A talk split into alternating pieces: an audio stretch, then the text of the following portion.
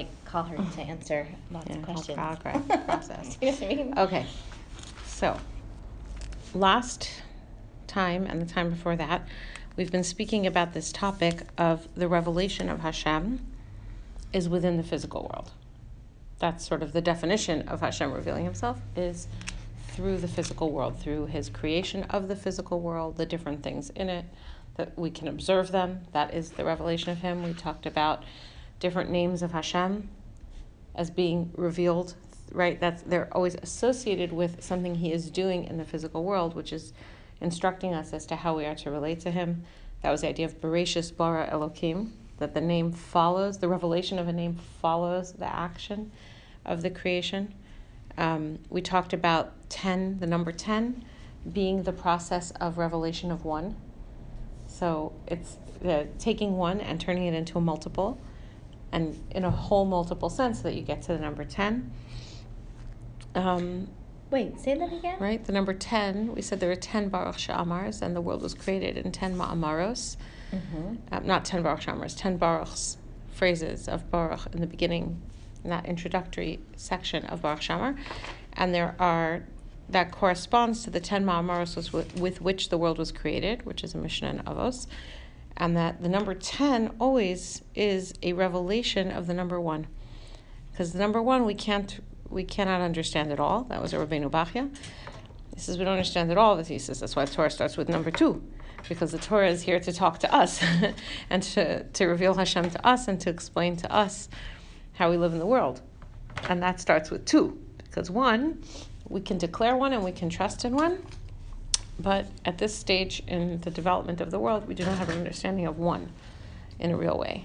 Because one, Hashem Echad, that the din, that the din and the rachamim are one. We can get little corners of. We can get our, our hand on corners of it, but we can't really grasp it. Which is why we have two brachos. This we didn't mention, but that's why we have two brachos. We talked about this other times, right? We have Dayan HaEmes for bad news, and Ha-Tovah Ha-Metiv for very good news.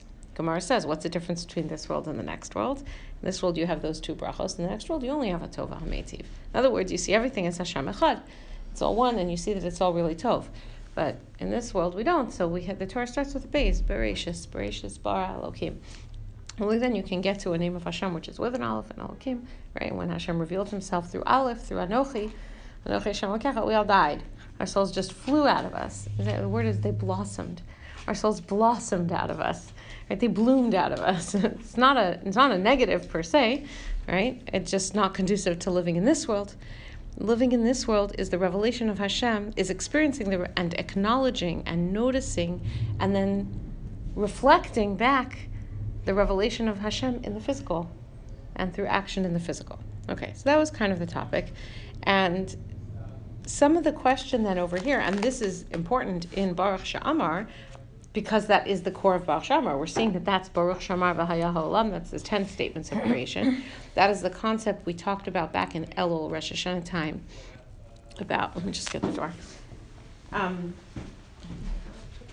Don't be distracted. Sorry, I couldn't. I just yeah. wasn't thinking. We talked about that we're in Baruch She'amar and in these Halalukas and in these all the Pesukei D'Zimra, what we're doing is we're looking at the physical world. We're recognizing that Hashem is the true force, right? That we're unlearning fear of any other force and learning fear of God, recognizing how awesome and overwhelming that is, that He is, He is moving mountains, He is moving oceans, He is, you know, forming seas. He is moving the destinies of, of nations and all the politics and everything that's happening. This is his hand in action, so that is overwhelming. And the goal is that it will arouse, right? There's the halacha, you're supposed to sing it in a beautiful tune. You're su- the idea of these songs is that they uplift us emotionally, and then that has some effect upon us. Right? We talked about that back then, um, about seeing the pleasantness and allowing it to affect us. Okay. So today, I suppose officially the topic is the word olam, world. Um, it's really the moving forward. It's also part of Oseh, Baruch Oseh Bereshis. So we spent a, a few weeks really talking about Baruch and then Baruch She'amar, and then Baruch She'amar v'haya ha'olam Baruch Hu. So now we're really up to Baruch Oseh V'Reshis, but it is a continuation also of the Baruch She'amar v'haya ha'olam. You'll see there's like kind of two parts over here. Um, and Baruch Ose, Omer v'Oseh, I think is maybe even more accurate. So we've actually moved on to the third major phrase. That's a bigger achievement than I had even realized. Okay. Okay. So, what I want to start with is, I think, something that we ended with last week, which was Rav Hirsch on Baruch She'amar. Actually, give me a second.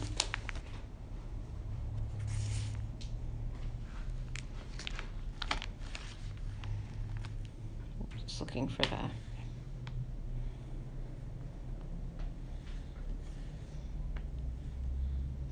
Here.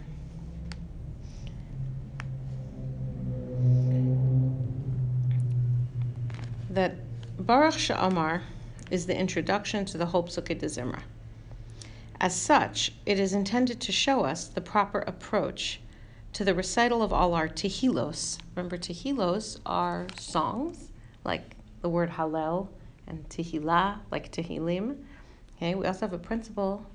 This just mirrors that concept that the emotional is valuable, and that the purpose of the emotional, though, is not fulfilled. We've always said the emotional on its own, it's like a motor. Right. It'll get you somewhere. You do have to release the parking brake, and you do want to have something steering. Okay? You want a steering wheel, because just a motor running on its own is not such a good thing. Someone, uh, okay, yeah. So what we it's it's not enough to say I feel inspired. I sang Tehillot, and I was uplifted. It's a sad but common mistake.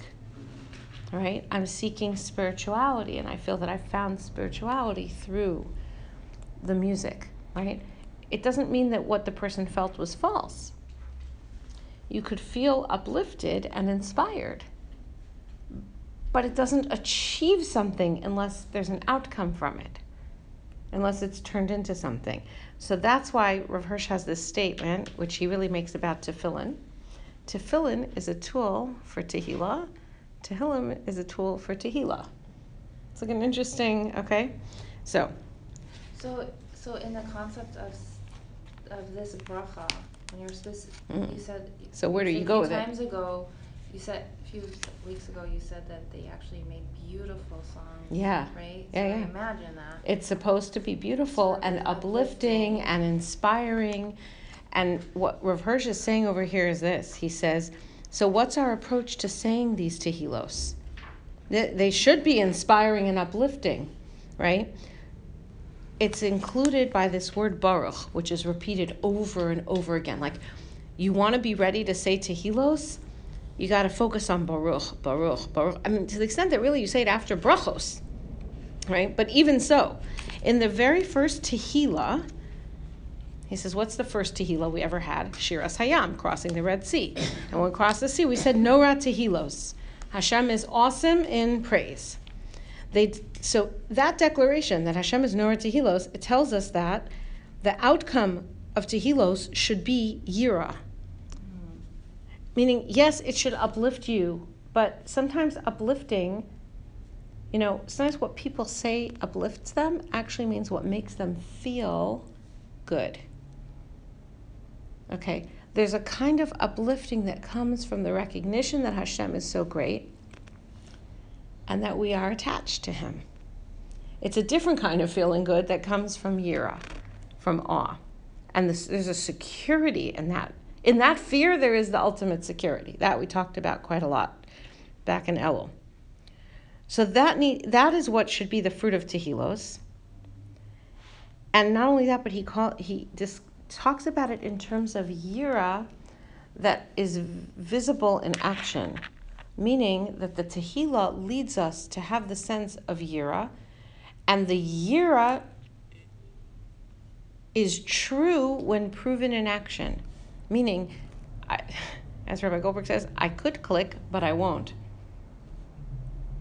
Right? I'm holding back in some way. There's something I'm not doing because I have Yirah. or there's something I am doing because I have Yirah.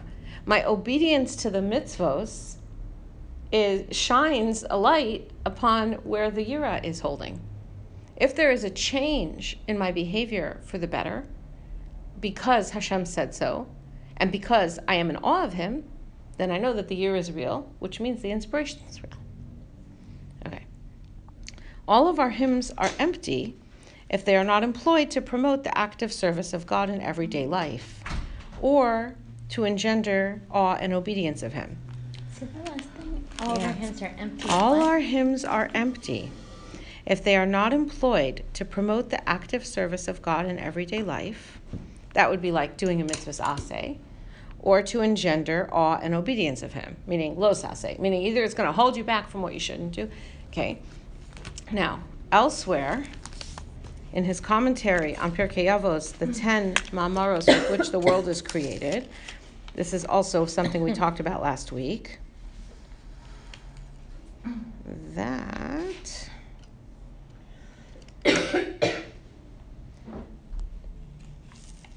that it all depends, with man as the tenth uh, act of creation, the tenth statement of creation. What it tells us of is that is that the whole creation then only culminates with mankind. If man fulfills his great task, then all the world of creation will attain through him the prerequisite for its survival. Then, okay, it was all worthwhile. We got to the goal.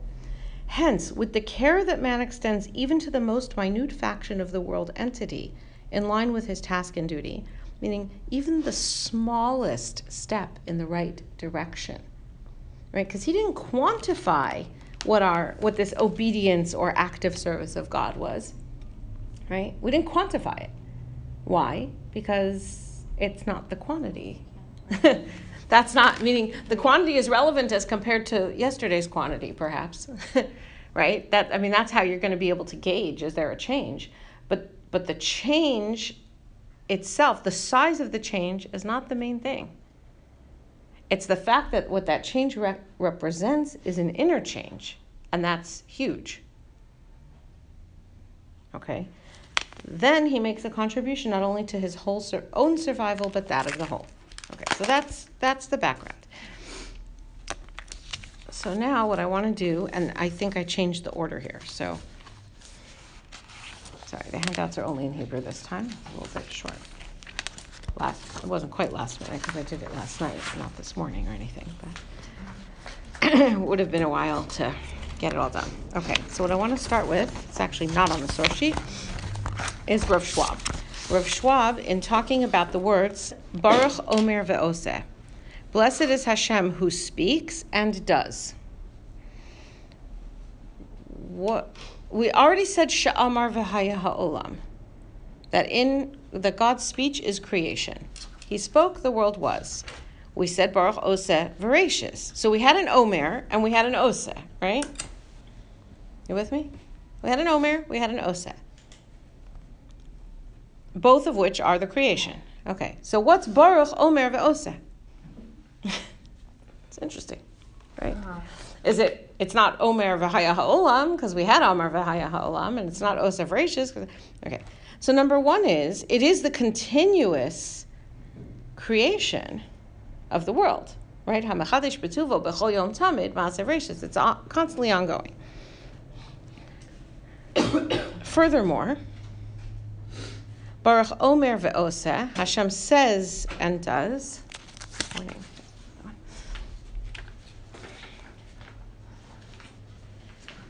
It's tying them together now. Oseh is positive, doing, right? Like a mitzvah's asse. So when we talk about a mitzvah's asse, and this, you could contrast it here with Baruch Gozer U'Mekayim. He makes gezeros, which are typically something a lot stricter or harsher, and he fulfills those too. Okay, so Omer v'Oseh, there's a sweetness implied there. There's a love. In the same way that a mitzvah's asse, you know, there's certain fundamentals. There's an interesting kleyakar, which I don't even know if I could remember very accurately at this distance, um, where he talks about the difference between mitzvah's asse and mitzvah's los asse, and he compares it to a marriage, right? So in a marriage, if a person does something that they know their spouse does not like, that's much more destructive than if a person doesn't bring a gift. If the husband doesn't bring flowers home, that's not as bad as if he like drops all his laundry all over the floor when he knows she doesn't like it, or leaves his dishes on the table, or whatever it is that, and he knows that she has an issue with that. Okay, why? Because doing something that you know the other person doesn't like is a greater violation of love. It doesn't, if you don't bring flowers, or you don't make someone's favorite dinner, so you didn't add to the total giving of the situation, but at least you didn't take away from it. Unless they're expecting it for whatever reason. Well, if they're expecting, yeah, that could be like a different thing, right? You let them down. So that could be. And also on the contrary, sometimes people leave their dishes out. They don't do it on purpose. Well, that's up to the wife whether she's going to be upset by that. You know, personally, it's not my hang-up, so it's an easy example. If someone leaves their dishes around, I'm used to that. That's just the way it is. And it's my failure for not doing a better job. And, right, we're working on the clean and green at school, and hopefully we will get that to influence our house as well. But um, there's there's doing something that is a violation of the love is worse than not contributing. On the other hand, the only way to really build a relationship is by putting in. Mm-hmm. I mean, it's not enough to say, but I, you know, you, you know the stories. Oh my gosh, who told me this story? Where did I just heard this story? Oh, Rabbi Leff. I heard this from a recording of Rabbi Leff.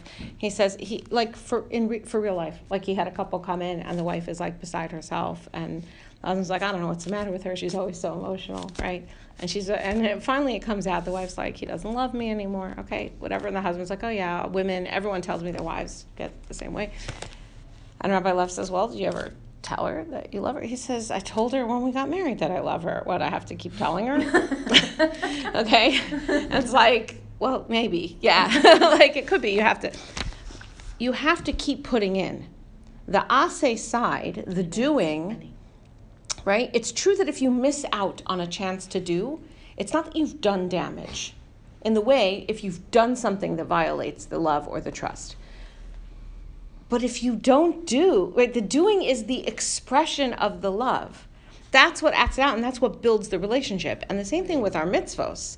There's a side to our mitzvos that are lavin, and violating a lav is a breach of trust and a breach of a relationship. Whereas if someone misses doing an aseh, a bittul aseh, there's no punishment for a bittul aseh. You missed. You lost out. Okay. But in fact, in building a relationship with Hashem, if someone would never do asses, they have not built any relationship. Okay? So in order to build the relationship, that has to be there. It's not enough, the los asses, which is why dominance through just, you know, terror doesn't build great relationships, okay? That kind of force is not the way. And Hashem, in fact, did not put us in the world with that force. On the one hand, we try to develop Yirah Shamayim, which is awe and fear. And we want that to affect us. And on the other hand, it's always this dance back and forth between the Yirah and the Ava and the Yirah and the Ava, because Hashem, by giving us free will, has specifically not put us into a situation of tyranny and force, so that we have to go there, because the whole point is that there's an underlying foundation of love going on. And that's what our, our lives are about. Okay. So that is hinted to in this Baruch Omer v'Oseh, the positive or sweet side of this relationship, and specifically of Hashem acting to us. It's Baruch Omer v'Oseh, we're talking about him. So Rav Schwab says, Baruch Omer v'Oseh, he speaks and does, is he makes his word into reality. Meaning similar to the idea of She'amar v'haya ha'olam, he said the world will be, and it was, is Omer v'Oseh. Whatever he says, that is the reality. This is an awesome topic when you get to Shmos. See, the great thing about Svarim on Shmos is you use them like half the year, because either it's before Pesach and you're going into Yetzias Mitzrayim anyway, or it's the Parshas and they're not at the same time. So it's like unbelievable, right? So you could do this Pesach time. All right. The idea that our avos did not live to see the fulfillment of Hashem's promises to them in their lifetimes, but when Hashem said something, that was reality for them. Meaning, it is what Hashem says is reality. But for them, it was reality now. Mm-hmm. It, it's not that they needed more proof, or that, now it's reality. Okay? And Hashem says, Rashi quotes, And he says to Moshe, Shmi Hashem lo nodati lahem. I didn't let them know my, I didn't, they didn't experience me. They didn't know me as Hashem Yod Hei Vav and Hei, meaning who was, who is, who always will be, who creates and loves. They knew me as Kel Shakai because what they saw was something stricter. They didn't see the total fulfillment of all of the creation and all the promises that came. And Hashem says, Chaval al da'avdim v'lo mishtachim. That's, I miss them. It was nice having people around like that in the world. Right? Where, like, what God said, that that just is. And and they were happy with that, right? It's part of the conflict, perhaps, of Avram going to the Akedah. Was, Hashem said, Ki bi Yitzchak yikari l'chazara.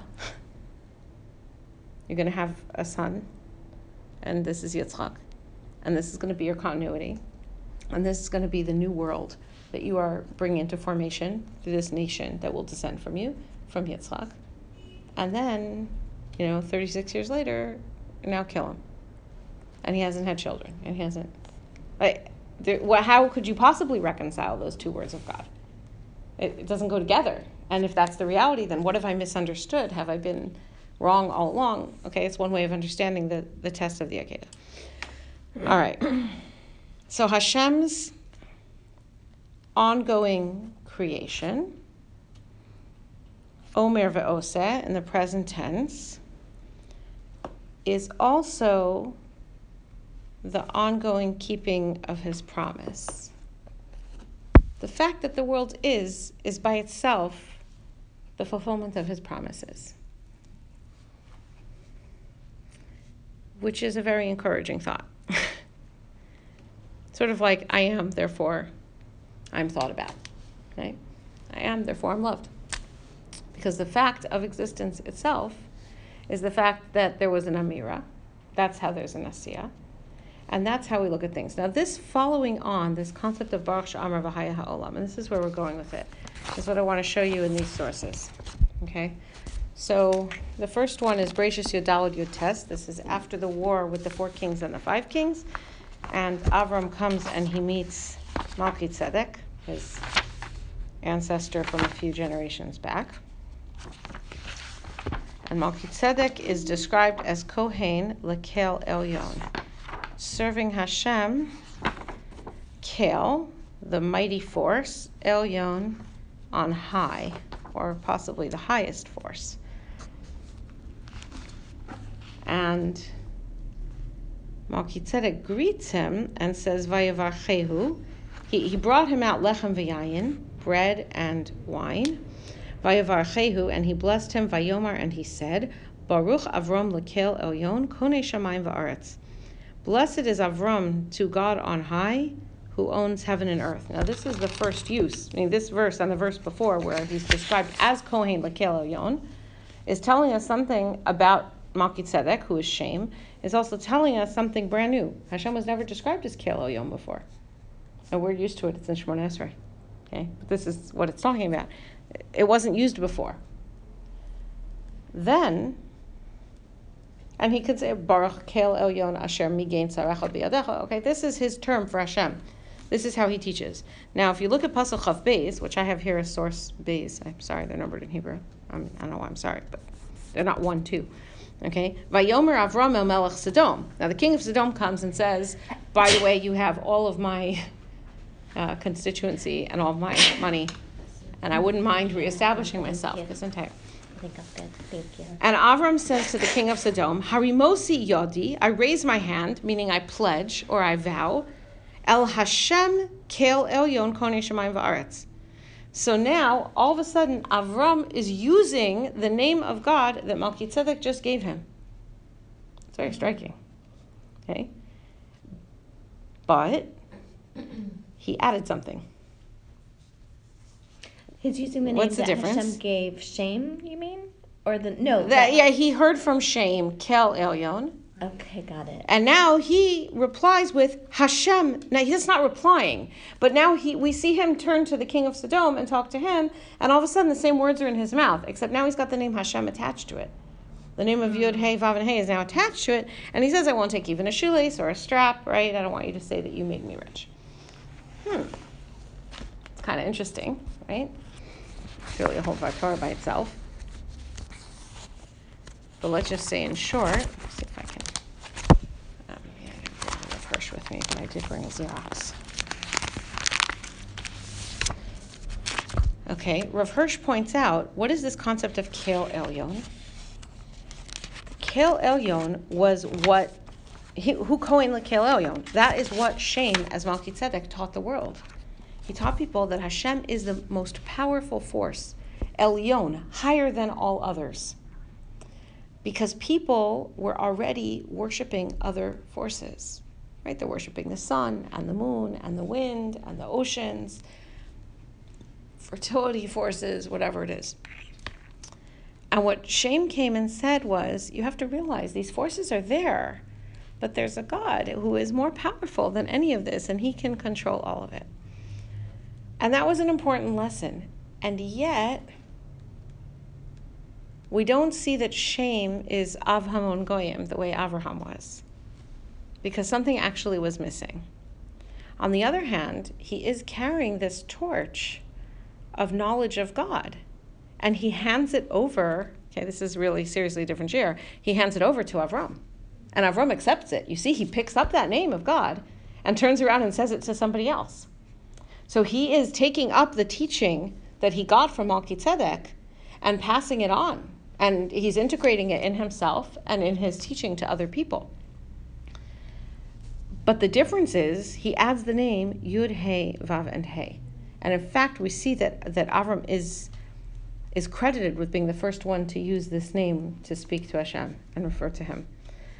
That he, he's saying Hashem was, is, and always will be. Hashem is the creator of everything. That's what the name Yod Hei Vav Hei means, right? He is Kel Elyon, the most powerful force. But if you just say that Hashem is the most powerful force, you're leaving open the possibility for people not to, I mean, they could just add that on. You know, the Greeks and the Romans, how'd they get like these huge pantheons of gods? Because wherever they went, like, didn't bother them to adopt other people's gods. You know, as long as they don't have to erase their own, it's no big deal.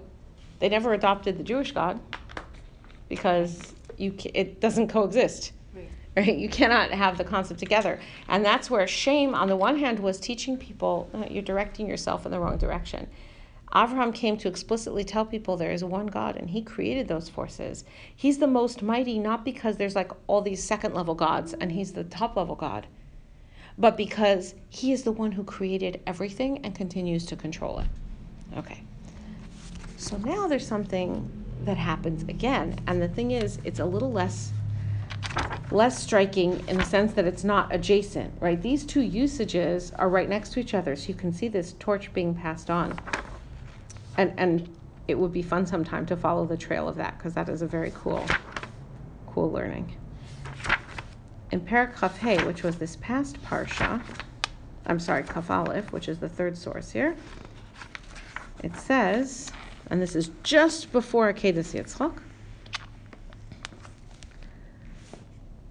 Vayita Eishel b've'er shava. Avram planted a an Eishel in Be'er Sheva. Vayikra sham b'shem Hashem Kel Olam. And he called out there in the name of Hashem, Kel Olam. Now, Kel Olam is not the same as Kel Elyon. This is, there is one other place in Tanakh where a similar name is used, and it isn't the same. It's Elokei Olam Hashem, and it's in Navi. This is the only place this name is used, in, in Chumash for sure, and possibly in all of Tanakh, or we could include this other second place that is similar but not the same. So something changed. And it's something very important. But what is it? And by the way, whatever it is that has changed has been introduced. You see why I said this year is really about Olam, Baruch She'amar Olam, because we've got to understand what the Olam is telling us. Because there's something that Avram is saying differently than what he ever said before. And it bridges him to Akedas Yitzchak, which is like Yitzchak becomes an Av, right? There's a whole process here. And it's also different because in every place he lived, it says that he made a Mizbeach and called out in the name of Hashem. And over here, it doesn't say he made a Mizbeach. It says he made an Eishel and called in the name of Hashem. So something different. There's a different lesson here that seems to be very important to moving him forward to that final, what we would call the tenth, the tenth test of Avraham. What is an Eishel? That's the, we're going to talk about that. I oh, translated. Okay. Okay. But Elyon but is? Elyon means on high or on highest. And Olam. Olam means word. Right. There's the al, the on top of kind of concept is is okay. similar. Okay. Okay. So what is going on over here? Sorry, that's okay. Yeah. So here's Rashi. Eishel. What's an Eishel? Not a common word. There's one other occurrence of it in, in all of Tanakh. Eishel. Rav and Shmuel. Rav and Shmuel um, have a have two different opinions on this. Chad Omar Pardes. The first one, Rav, presumably, says it's a Pardes. It means an orchard. Lahavi mimenu peiros laorchim b'seuda. In order to bring forth from it fruits to give to guests as meals.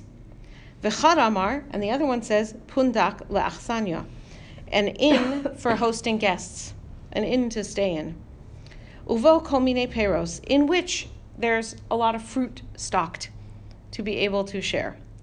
And don't get hung up, as Ibn Ezra does, in fact, uh, not that he was hung up on, but you know, Ibn Ezra says, well, it says vayita, and he planted, so wouldn't that indicate that we would go according to the opinion of Rav, that it's like trees, and Eishel is kind of a tree. He says, don't worry about that. There's other places in the Torah where the word vayitah is referring to a tent.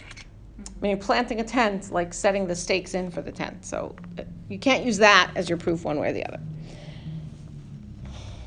Now, Maharal, which is the Gur Aryeh, the headline of it is at the bottom of the first page, hey, and then it's uh, kind of a long Gur Aryeh. Gur Aryeh asked this question. I was so glad you came, Shelley. I was thinking, oh, I have this good Gur Aryeh. Go for the Gur Aryeh. Mm-hmm. But we're not going to kind of do the whole thing. You'll have to go back. I figured. Okay. Um, the Gur Aryeh asks like this. What difference does it make to me if it's a pardes or a pundak? Now, that's a funny question. Since when do we go around saying, there's two opinions, what difference does it make to me? Okay. No, but he's saying, what difference does it make to me? Why? Because Rashi gave the same purpose to each of the answers. Okay, this is based actually on a medrash. This Rav Shmuel goes, this disagreement of Rav and Shmuel goes back even farther into a medrash rabbah, which I looked up but did not bring with me. Okay? Is he saying that it's, which is the difference between Rabbi Yehuda and Rabbi Nachman. I'm sorry, is, is he saying that this has already been addressed? No, he's saying, he's saying, I understand. Rashi's telling me either it's a pardes, either it's an orchard. So that, okay, let, let's just make a clarification here. The word Eishel stands for Achila, Shasia, and Lina. Let's go that way, okay? Eating, drinking, and sleeping. In other words, food, drink, and shelter. He's providing food, drink, and shelter for people who pass by. Either he's doing it by planting an orchard, which will serve up a lot of different kinds of fruits, and he will use that to feed people elegantly.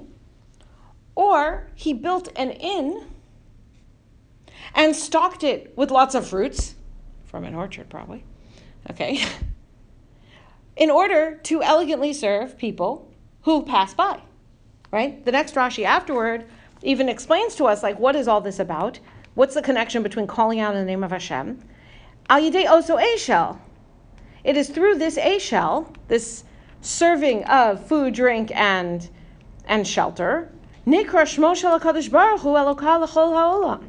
God's name is now going to be known as God of all the world. We're going to get to this.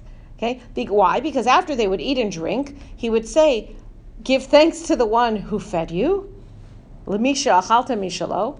Recognize that? Baruch She'achalnu mishalo. We say it to introduce the benching. He said, come, let us thank God that we ate from him. And they were like, didn't you just feed me? And they would say, where do you think I got it from? Okay. And what Maharal's saying is, what... What is the difference opinion telling me? Mm-hmm. A difference of opinion as to where he did his shopping?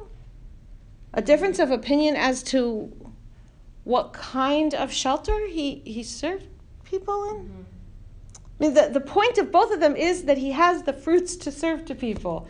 So what was this Chazal coming to tell me at all? An id does provide the lina, whereas the pardes doesn't necessarily. So the pardes is described that, that the spreading leaves, I'm, I'm not making oh, this up, that they could like, be underneath. Like oh, he said to the malachim, vehishanu tachas ha'etz, rest under the shade of the tree, which is no uh-huh, small thing right. in the desert for in Beersheba. For one of my kids, the best lina is his hammock between two right. trees. I got it. That would be yeah. better than anything. Okay, so this is the Maharal's question, and he's really asking the question also on Rashi, meaning why Chazal want to have this argument, okay, but like, why did Rashi bring both opinions? If Rashi is bringing an opinion to teach us the pshat, right, why did he bring us two opinions that bring us to the same pshat? Now you understand the question, right? It's not that we go around always saying, why are there two opinions at all?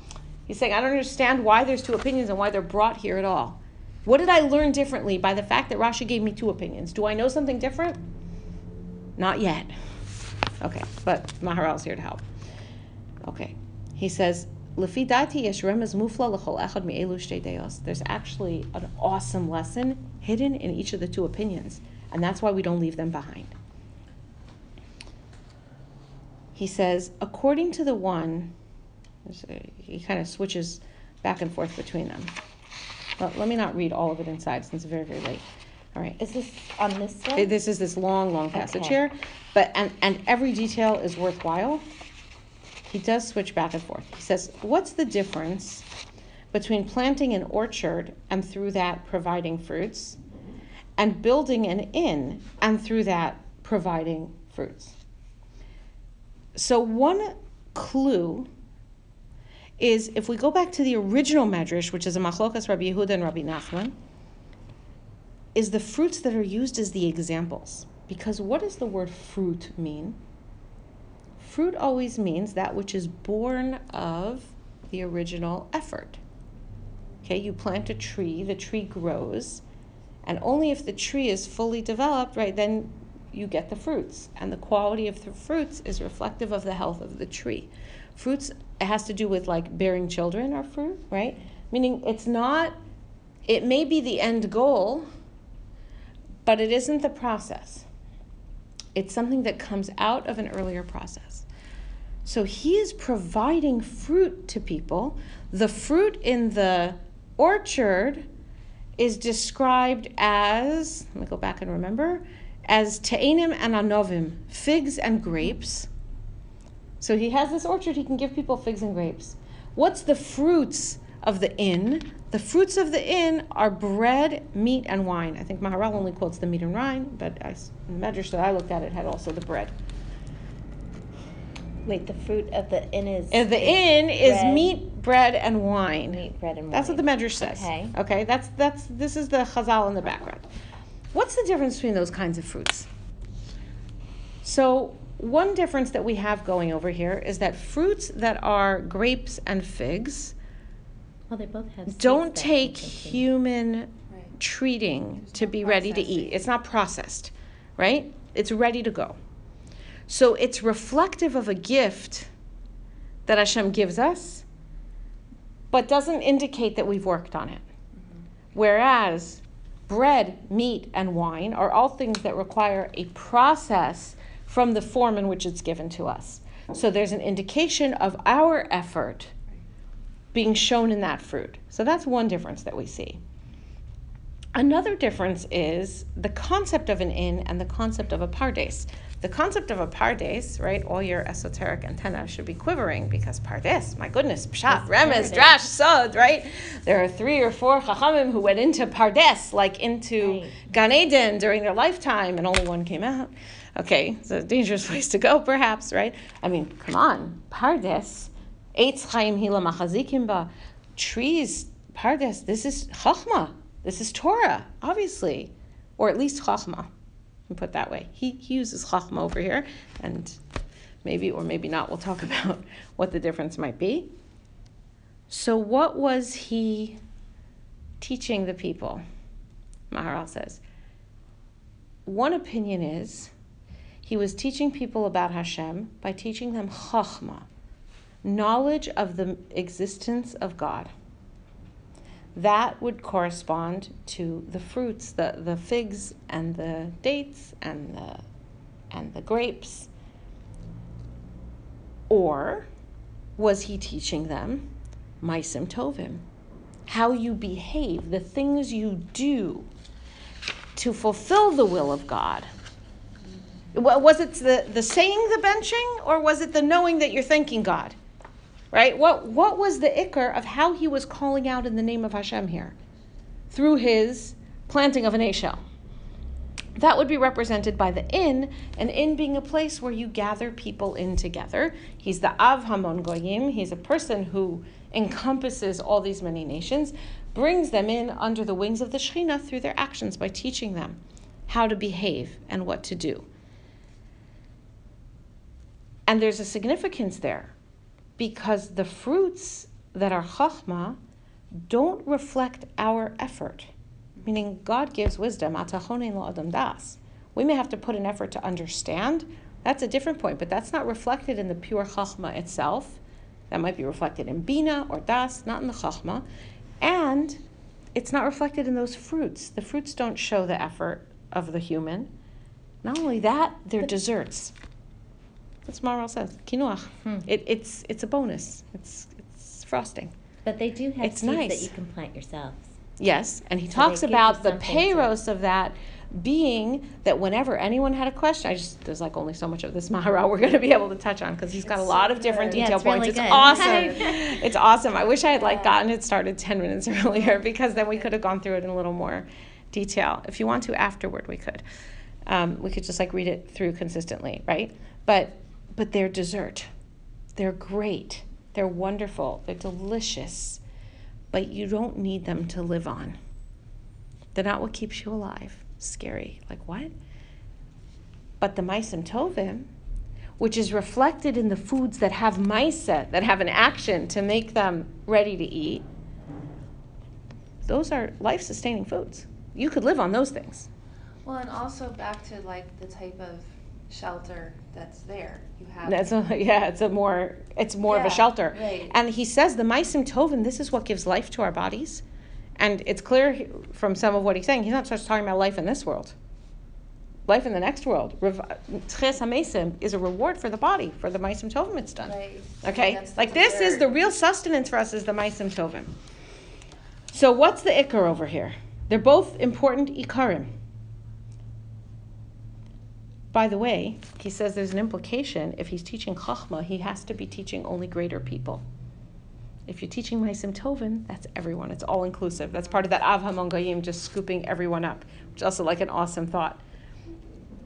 Okay. And if you'll think about it deeply, they're both one and the same. So we're definitely not going to have time to get there. But I will tell you that if you read the end of the essay of Rav Hirsch over here on Vayita Eishel Vayikra B'Shem Hashem Kel Olam, I believe that he, in fact, works out the Maharal and t- shows you how it's one and the same, which we will have to talk about next week, okay? So we'll continue Mitzvah Hashem next week with this one, because I don't want to, I want to continue to finish this idea of Olam. We didn't get to that yet.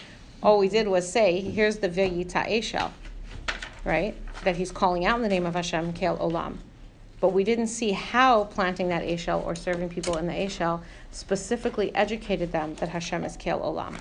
That we didn't see. Rashi indicated it, but he didn't explain it. Okay, so we're going to go on to explain it. That's with the Ramban. What was the Lamed and Eshel again? Um, either Lina, which is the, the, the approach that, that Maharal sticks with, excuse me, in this Gur Aryeh, sleeping, meaning shelter in which you could sleep. Which I read it. Or it can also be Levia, meaning escorting. That when you when you walk someone out, you are showing them the. You're showing them that you're happy they were there, because you're not so quick to let them go. Even when they're leaving, you wouldn't hold them back. That would not be very nice achnasas orchim to like stop a person from going when they're ready to go, right? But at least you walk with them, because it's like saying it's hard for me to let you go, right? So that's true hospitality, is even more than in the eating and the drinking is in the is in how you say goodbye. Okay, thank you.